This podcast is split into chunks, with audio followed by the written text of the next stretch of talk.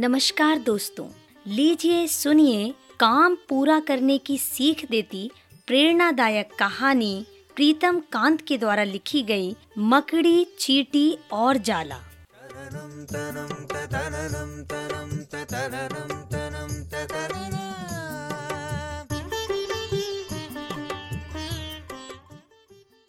एक मकड़ी थी। उसने आराम से रहने के लिए एक शानदार जाला बनाने का विचार किया। और सोचा कि इस जाले में खूब कीड़े, मक्खियाँ फंसेंगी और मैं उसे आहार बनाऊँगी और मज़े से रहूँगी। उसने कमरे के एक कोने को पसंद किया और वहाँ जाला बुनना शुरू किया। कुछ देर बाद आधा जाला बुनकर तैयार हो गया। यह देखकर वह मकड़ी काफ़ी खुश हो गई। तभी अचानक उसकी नज़र एक बिल्ली पर पड़ी, जो उसे देखकर हंस रही थी। मकड़ी को गुस्सा आ गया और वह बिल्ली से बोली हंस क्यों रही हो? हंसू नहीं तो क्या करूँ? बिल्ली ने जवाब दिया, यहाँ मक्खियाँ नहीं हैं। यह जगह तो बिल्कुल साफ़ सुथरी है। यहाँ कौन आएगा तेरे जाले में? ये बात मकड़ी के गले उतर गई। उसने अच्छी सलाह के लिए बिल्ली को धन्यवाद दिया और जाला अधूरा छोड़कर दूसरी जगह तलाश करने लगी। उसने इधर उधर देखा। उसे एक खिड़की नज़र आई।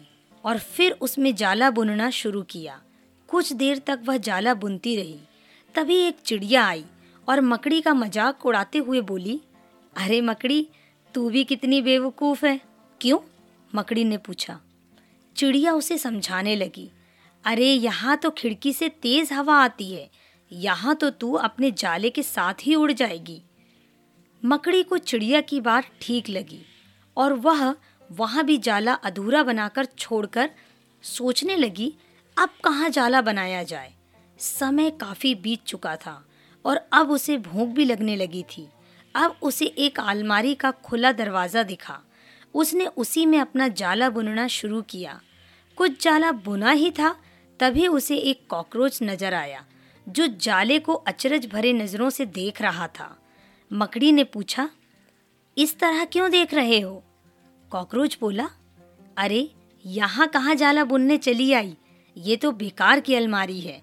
अभी यहाँ पड़ी है। कुछ दिनों बाद इसे बेच दिया जाएगा और तुम्हारी सारी मेहनत बेकार चली जाएगी यह सुनकर मकड़ी ने वहाँ से हट जाना ही बेहतर समझा। बार बार प्रयास करने से वह काफ़ी थक चुकी थी और इसके अंदर जाला बुनने की ताकत ही नहीं बची थी। भूख की वजह से वह परेशान थी।